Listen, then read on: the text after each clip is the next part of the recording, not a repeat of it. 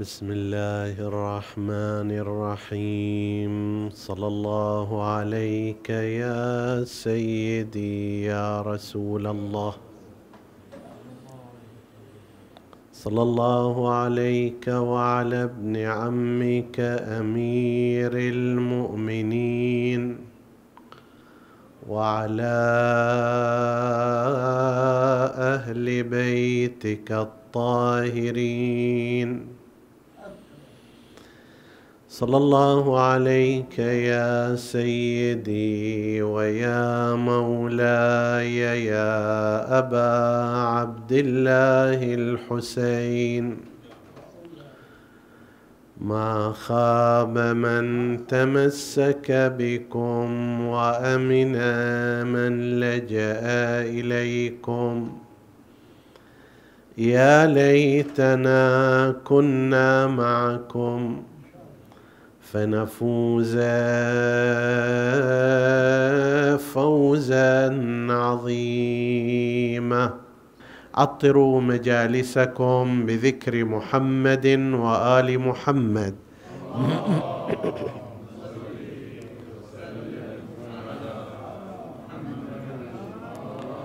اللهم صل على محمد وآله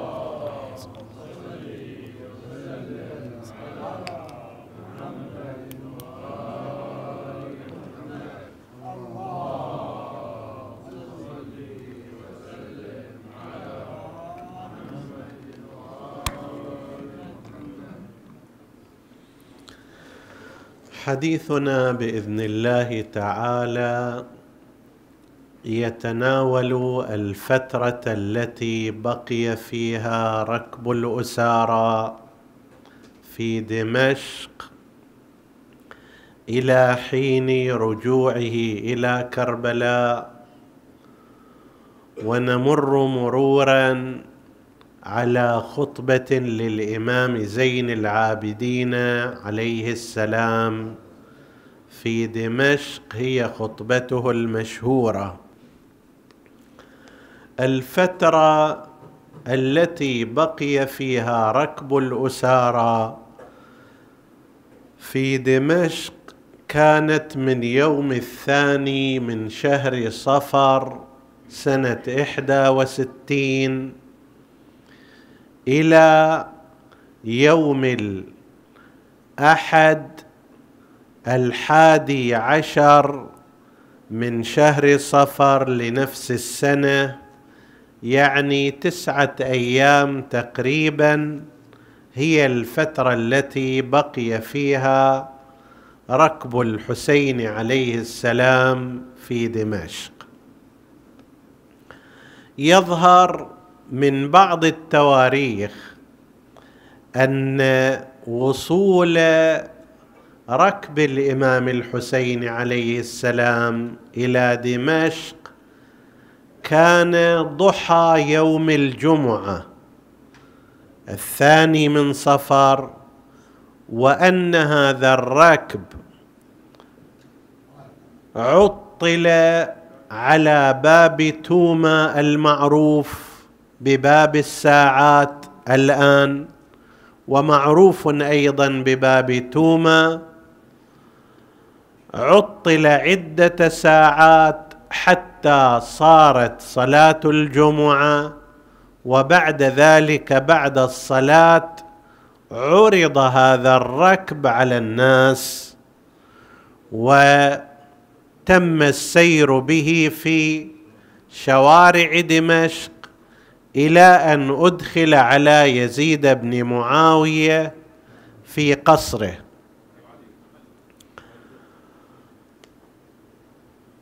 بعد أن خطبت العقيلة زينب وحدث ما حدث في مجلس يزيد أمر بهذا الركب أن يجعل في دار خربة غير مهيئة لبقاء مثل هذه النساء والأطفال الذين واللاتي جاءوا من سفر طويل ومتعب. فاجلس في دار قريبة من القصر الأموي من قصر يزيد. يستفاد من بعض الروايات التاريخية أن اللقاء بين يزيد وبين ركب الحسين عليه السلام والأسارى كان أكثر من مرة مثل ما هو الحال وما ذكرناه في الكوفة مع عبيد الله ابن زياد. يعني لم تكن القضية مرة واحدة وأنه مثلا بعد ذلك حولهم إلى هذه الخربه وبقوا فيها إلى أن خرجوا. يظهر من مجمل الروايات أن هذا اللقاء تكرر بل أكثر من هذا يظهر منه من هذه الروايات أن اللقاء الذي تكلم فيه الإمام زين العابدين عليه السلام في خطبته المشهورة هو غير اللقاء الذي تحدثت فيه العقيلة زينب عليها السلام وأن اللقاء الأول الذي خطبت فيه زينب سلام الله عليها عندما يزيد قرع رأس الحسين عليه السلام وقامت هي فخطبت تلك الخطبة القوية الشديدة على أثر قرعه الرأس بعود الخيزران أن هذه الحادثة تختلف عن حادثة خطبة الإمام زين العابدين سلام الله عليه وأنها هذه كانت في مجلس يزيد خطبة زينب بينما خطبة الإمام زين العابدين عليه السلام كما يشير إلى ذلك مثل كتاب كامل البهائي وهو من الكتب التي تعرضت لقضية كربلاء ونقله عنه آخرون يظهر منه أن ذلك اللقاء الآخر الذي خطب فيه زين العابدين عليه السلام كان في الجامع الأموي ولم يكن في مجلس يزيد. وقد يستشهدون لذلك ببعض الشواهد منها أن الخطبة التي تمت في في المسجد الأموي الذي عرف فيما بعد كان اسمه سابقا جامع دمشق ففيما بعد عرف باسم الجامع الأموي. أن هذه الخطبة لما قطع المؤذن أذان لما قطع المؤذن كلام الإمام زين العابدين عليه السلام كان هو الوقت العادي للأذان وبالتالي فإن المجلس والمحفل كان قبل ذلك بينما في اللقاء الأول كان بعد صلاة الجمعة. على أي حال هذا رأي يقدمه بعض الباحثين من أن لم يكن الحدث كله في يوم واحد. وإنما كان في أكثر من لقاء بل يضيفون إلى أن ذاك فيه تعبير ثم تفرق الناس مع القضية الجامع الأموي. لما أنهى الإمام زين العابدين خطبته يقول ثم تفرق الناس. عامة الناس لا يحضرون إلى ديوان الحاكم وإنما يحضرون إلى المسجد وإلى الجامع ضمن وضع طبيعي وكان هو يزيد يريد أن يستعرض قوته في ذلك اليوم. سواء كان في الجامع أو كان في مجلس يزيد حصل هناك أكثر من مواجهة ومقابلة بين الإمام السجاد عليه السلام ومعه النساء من جهة وبين يزيد بن معاوية وكان هناك كلام أول شيء تعرضنا إليه. هو عبارة عن مخاطبة بين الإمام وبين يزيد ثم بعد ذلك خطبة عامة على من كان حاضرا. من ذلك ما ينقل أن يزيد في ضمن خطابه للإمام زين العابدين عليه السلام وضمن منهج الجبر الأموي الذي قلناه قال الحمد لله الذي قتل أباك. مخاطبا للإمام زين العابدين عليه السلام. فالإمام زين العابدين رد بجواب إسكاتي قوي قال لعنة الله على من قتل أبي. فسكت يزيد غاضبا ثم تهدده بالقتل. إن عدت لمثلها تقتل. وهذا كان أبلغ جواب من قبل الإمام عليه السلام ليزيد. إذا أنت تقول الله هو الذي قتل والدي فليش زعلان حسب التعبير إذا لعنا من قتل والدي؟ قال لعن الله من قتل أبي فغضب يزيد غضبا شديدا وتهدده بالقتل. بعض الحاضرين فيما نقل قال ليزيد أنه إذا أنت قتلت علي بن الحسين هؤلاء النساء راح تتورط فيهم. فأبقه حتى يكون هو المدير لشؤونهن.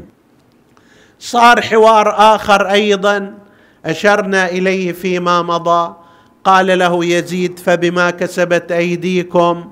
فقال الإمام عليه السلام إلا في كتاب من قبل أن نبرأها ما أصابكم من مصيبة في الأرض ولا ما أصاب من مصيبة في الأرض ولا في أنفسكم إلا في كتاب من قبل أن نبرأها إلى آخر الآية في قوله لكي لا تأسوا على ما فاتكم ولا تفرحوا بما آتاكم. فقال زين العابدين عليه السلام نحن القوم الذين لا ناسى على ما فاتنا ولا نفرح بما آتانا. فصارت حوارات بهذا المعنى. بعد ذلك الإمام زين العابدين عليه السلام لما استدعى يزيد أحد الخطباء وهذا أيضا من الشواهد على تعدد الحدث.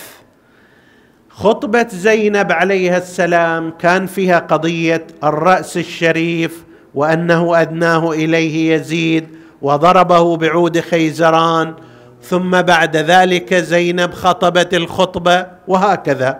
لكن هذا المجلس الثاني ما في هذا الحدث. الحدث اللي فيه الأساس ما هو؟ أن يزيد أمر خطيبا من خطباء بني أمية أن يقوم فيمدح يزيد وأباه ويشتم الحسين عليه السلام وأباه.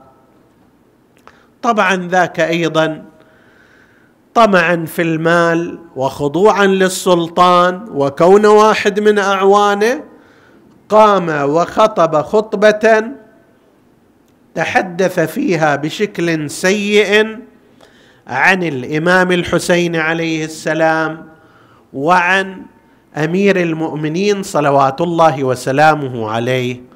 طبعا شتم أمير المؤمنين في الشام لم يكن جديدا لأن هذه سنة معاوية من قبل عشرين سنة هو سنها في بلاد الشام. فالناس متعودين عليها.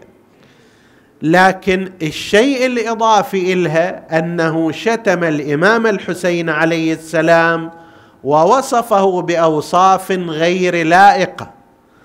فالإمام عليه السلام لما سمع هذا الكلام من ذلك الخاطب قال له ويلك أيها الخاطب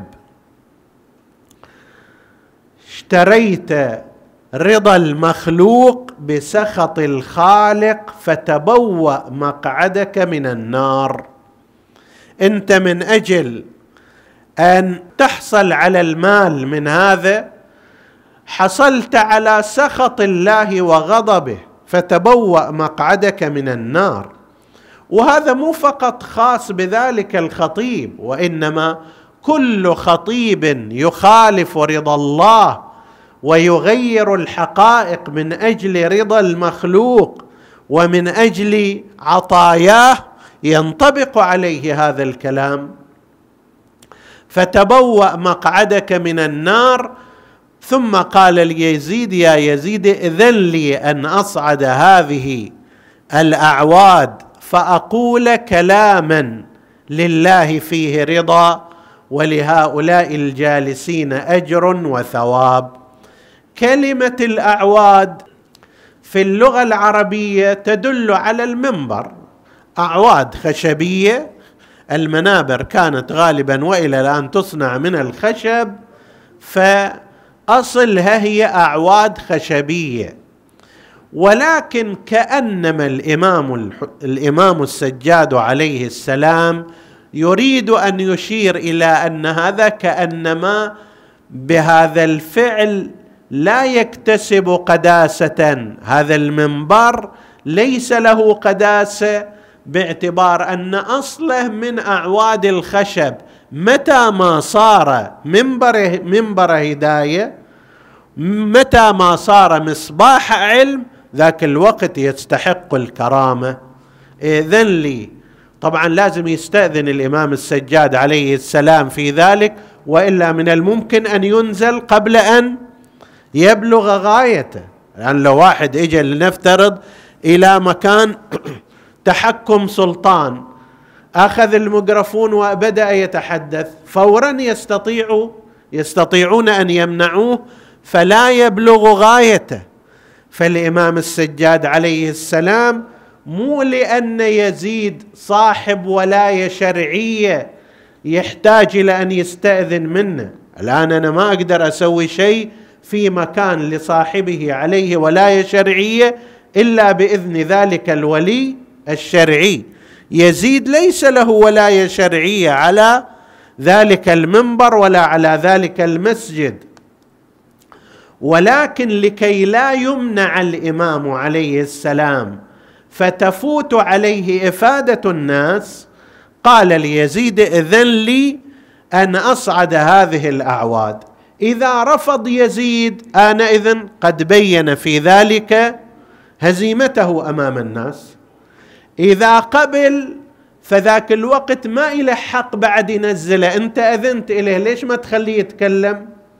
فكانت فكرة من الإمام السجاد عليه السلام في غاية الدقة والتدبير.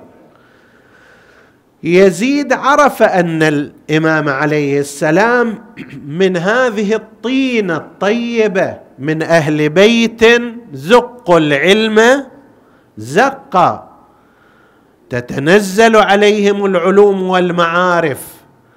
فرفض أول الأمر لم يقبل أن يصعد المنبر. فعالج فيه الحاضرون.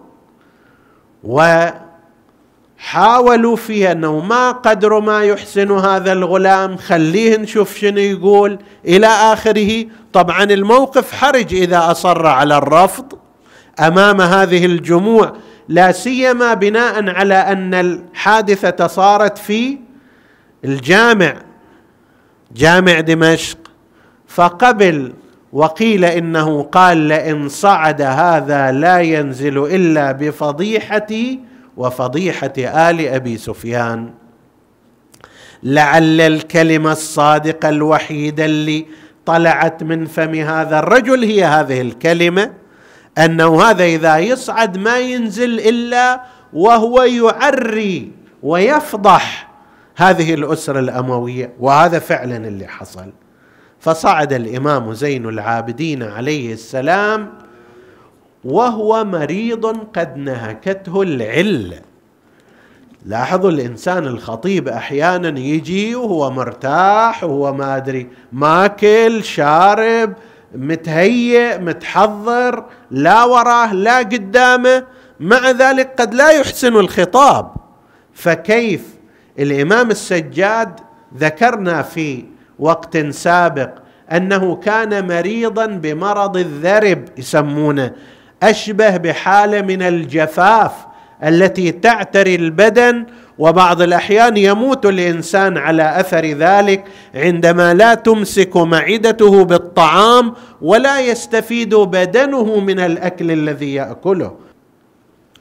فصعد المنبر وهو على هذه الحالة وهالسفر الطويل وهالفقد فبدأ بخطابه المعروف أيها الناس أعطينا ستا وفضلنا بسبع. أعطينا العلم والحلم والسماحة والفصاحة والشجاعة والمحبة في قلوب المؤمنين. وفضلنا بأن النبي المختار محمدا.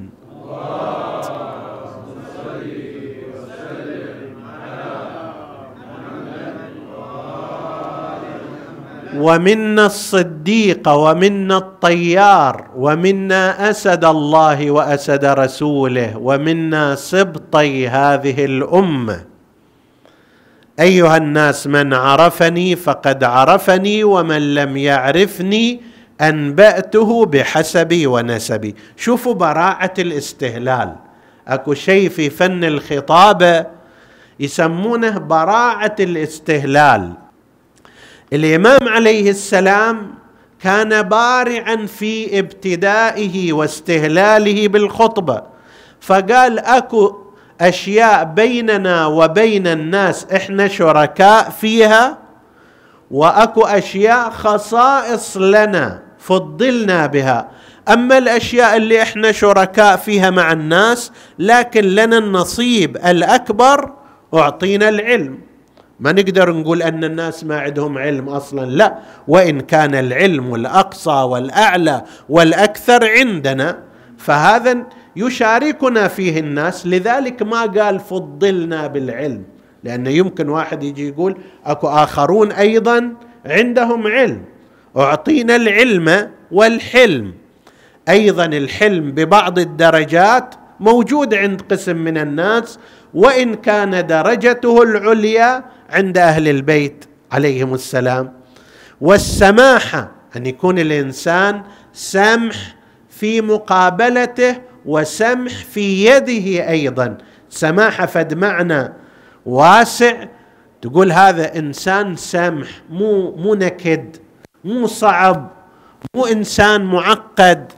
وأيضا سمح بمعنى أن يده يد سخية رطبة معطاء والسماحه والفصاحه عندنا فصاحه وبلاغه وحسن كلام والشجاعة والمحبة في قلوب المؤمنين. هم عندنا شجاعة وهم عند الناس لكن عندنا القدر الأكبر منها والمحبة في قلوب المؤمنين أيضا. الناس يحبوننا وهذا في الواقع مو بس المؤمنين بالمعنى الخاص يعني شيعة أهل البيت بل غيرهم أيضا يحبون آل محمد.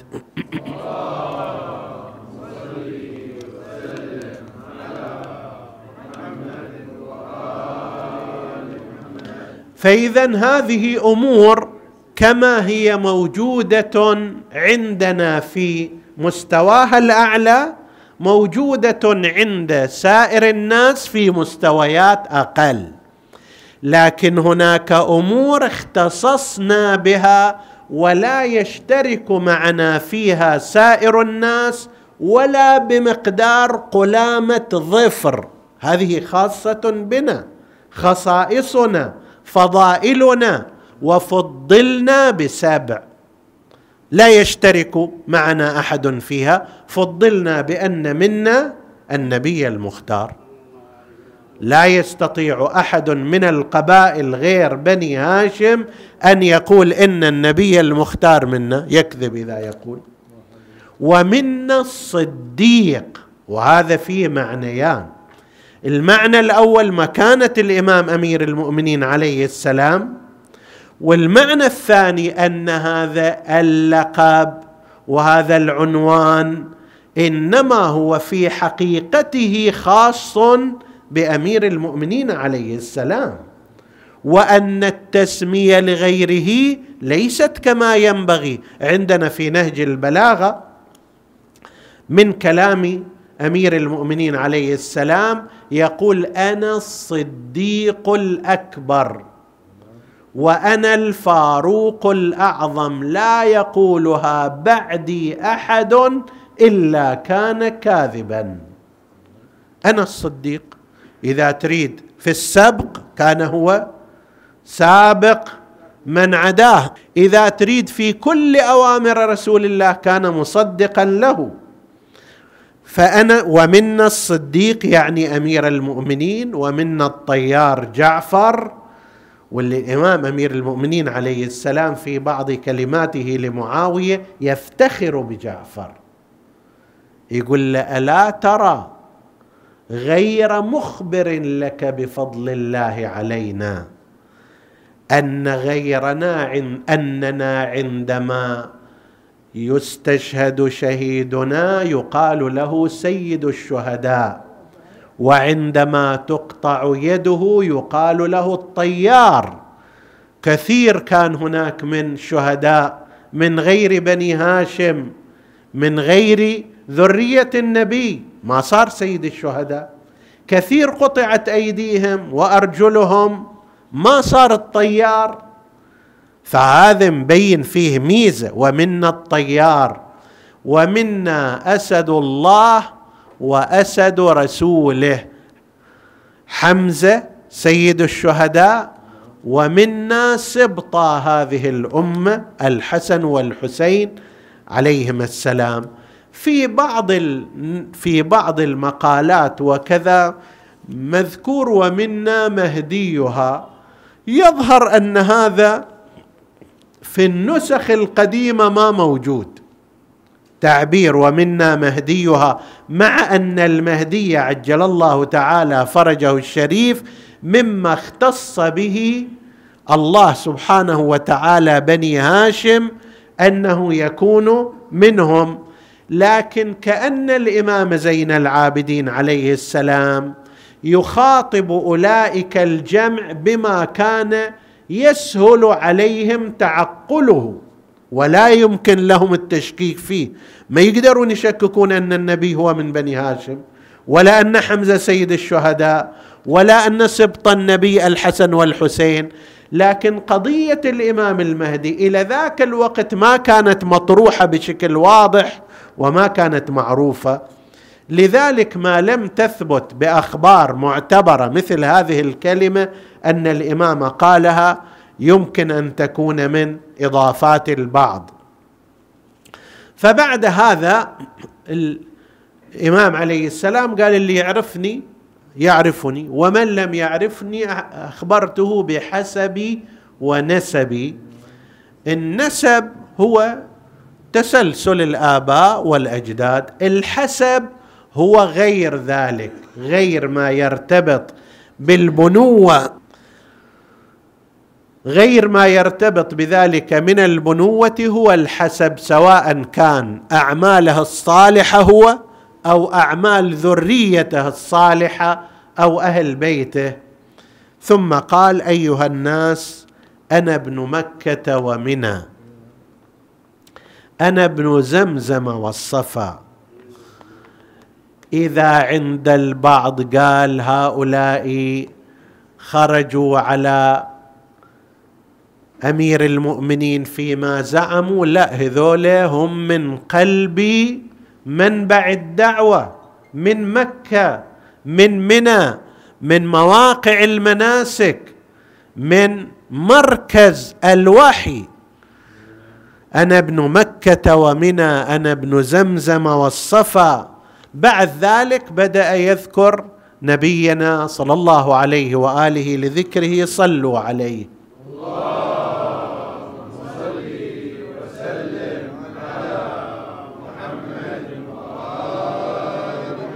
ويبين فيه ميزات جده المصطفى أنا ابن من حمل الزكاة بأطراف الردى أنا ابن خير من ائتزر وارتدى أنا ابن خير من انتعل واحتفى أنا ابن خير من طاف وسعى أنا ابن خير من حج ولبى أنا ابن خير أنا ابن من حمل على البراق في الهوى. أنا ابن من أسرى به من أسري به من المسجد الحرام إلى المسجد الأقصى. أنا ابن من بلغ به جبرائيل إلى سدرة المنتهى. أنا ابن من دنا فتدلى فكان قاب قوسين. أو أدنى أنا ابن من صلى بملائكة السماء أنا ابن من أوحى إليه الجليل ما أوحى أنا ابن محمد المصطفى.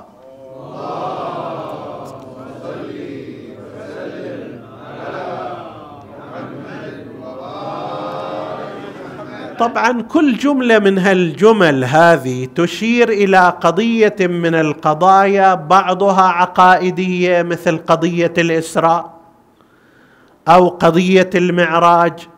بعضها تشير إلى قضايا شرعية مثل قضية الزكاة وما يرتبط بها وقضية الصلاة.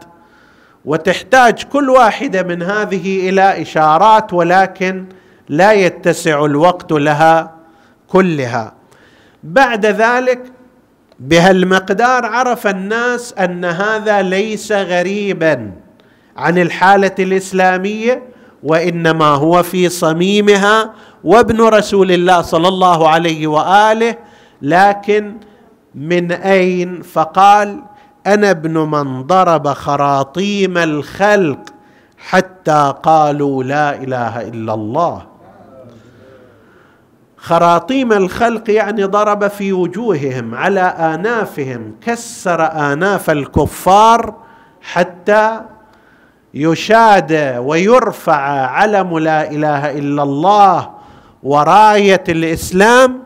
أنا ابن من ضرب خراطيم الخلق تعبير عن شدة المجاهده حتى قالوا لا إله إلا الله. أنا ابن من بايع البيعتين.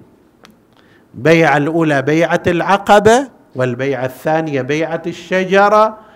تلك كانت قبل هجرة النبي صلى الله عليه وآله والثانية كانت بعد الهجرة. أنا ابن من بايع البيعتين وصلى القبلتين. بيت المقدس فترة من الزمان والكعبة في طول الوقت وقاتل ببدر وحنين. في بعض النسخ وهاجر الهجرتين. طبعا في كلمات أمير المؤمنين عليه السلام أكو إشارة إلى موضوع الهجرتين وفسرت بتفاسير عديدة. بعضها يقول أن الهجرة هي هجرة الهجرة الأولى هي الهجرة من مكة إلى المدينة برحل رسول الله صلى الله عليه وآله. والهجرة الثانية هي هجرة الإمام أمير المؤمنين فيما بعد من المدينة إلى الكوفة لكي يكون حاكما عليها. هذا واحد من التفاسير. واحد آخر يشير إلى أن الهجرتين بالمعنيين الهجرة الجغرافية من مكة إلى المدينة والهجرة المعنوية بمعنى أن الإنسان يهاجر من حالته السابقة إلى حالة جديدة. بالنسبة إلى الأعراب مثلا يهاجرون من بواديهم إلى المدينة. بالنسبة إلى الإنسان المذنب يهاجر من الذنب إلى الطاعة. بعضهم يحمل الهجرة الثانية على الهجرة المعنوية. ولم يكفر بالله طرفة عين. أنا ابن يعسوب المسلمين وقاتل الناكثين والقاسطين والمارقين وأخذ في وصف مفصل لأمير المؤمنين عليه السلام فقال سمح سخي إشارة إلى أعطينا السماحه فهو سمح في وجهه وسخي في يده بهلول ذكي البهلول في اللغة العربية يقولون هو السيد الجامع للمواصفات الحسنة. بهلول زكي ليث الحجاز وكبش العراق. كبش يعبر عنه عن الشخص ذي الشأن الكبير والشجاعة والتقدم. يقال كبش الكتيبة فلان. كبش البلد فلان. لا بمعنى أنه خروف وإنما بموقعه باعتبار أنه المتصدي للأمور والمتقدم فيها. مكي مدني مكي في ولادته ومدني مع رسول الله في إقامته. أبطحي تهامي أيضا نفس النسبة إلى مكة المكرمة خيفي عقبي منى وما فيها من مسجد الخيف والعقبة بدري أحدي حيث شهدهما معا شجري في بيعته بيعة الشجرة مهاجري نسبة إلى الهجرة أبو السبطين الحسن والحسين علي بن أبي طالب. الله.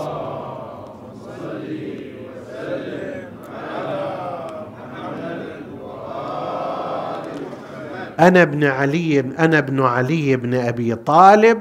هذا بعد الرسول صلى الله عليه وآله إلى أن وصل إلى تعريف نفسه بأبيه الحسين عليه السلام. وهذا اللي جعل هذا اللي جعل المجلس هالجمع كله يتغير وينفض بل تشير بعض الروايات إلى أنه بعد هذا المجلس بناء على أنه انعقد في يوم الجمعة الثانية لم يبقى ركب الأسارة إلا يوم واحد ثم أمر يزيد أن يسافروا في يوم الأحد يعني الجمعة بناء على ما أورده كامل البهائي صارت هذه الخطبة. يوم السبت بقوا في دمشق أيضا في تلك الخرابة. يوم الأحد تحركوا باتجاه كربلاء. ويتبين من خلال هذا أن الأمر كلش تغير على يزيد وعلى أعوانه. لذلك بادر بالتعجيل في سفرهم. إلى أن قال أنا ابن فاطمة الزهراء. أنا ابن سيدة النساء. أنا ابن خديجة الكبرى. أنا ابن بضعة الرسول فاطمة الزهراء. سيدي هل أنت ابن الحسن؟ أو ابن الحسين إلى أن قال أنا ابن المرمل. بالدماء أنا ابن ذبيح كربلاء. أنا ابن المقتول ظما أنا ابن العطشان حتى قضى أنا ابن من بكت عليه الجن في السماء والطير في الهواء لم يزل يقول أنا أنا حتى ضج المجلس. نادى يزيد بالمؤذن أن يؤذن فقطع على إمامنا كلامه. قال الله أكبر قال كبرت كبيرا الله أكبر من أن يوصف إلى أن قال أشهد أن لا إله إلا الله قال شهد بذلك لحمي ودمي وعظمي قال أشهد أن محمدا رسول الله فقال يا يزيد محمد هذا جدي أم جدك؟ فإن قلت إنه جدك فقد كذبت وكفرت. وإن قلت إنه جدي فلم قتلت عترته وسبيت نساءه ثم خرج إمامنا زين العابدين مع عماته من ذلك المحفل. يقول المنهال بن عمرو نظرت إلى زين العابدين وهو يمشي وإذا برجليه يسيل منها الدم. قلت له سيدي كيف أصبح؟ قال يا منهال أصبحت العرب تفتخر على العجم بأن محمدا منا وقريش على سائر العرب بأن محمدا منها وأصبحنا آل رسول الله مقتولين مذبوحين مشردين عن الأوطان. أويلي يلوي رقبته ويدير عينه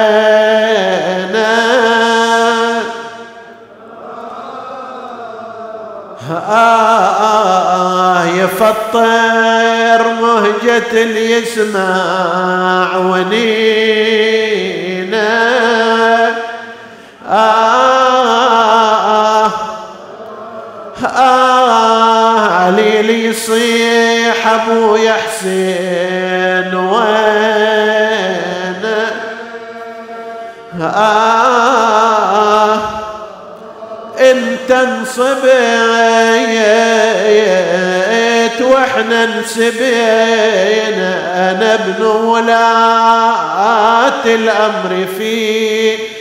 كل موطني بنا شيد الإسلام والدين قد بني أبعد استلام الناس كعبة مسكني أقاد أسيرا في دمشق كأن من الزنج عبد غاب عنه نصير.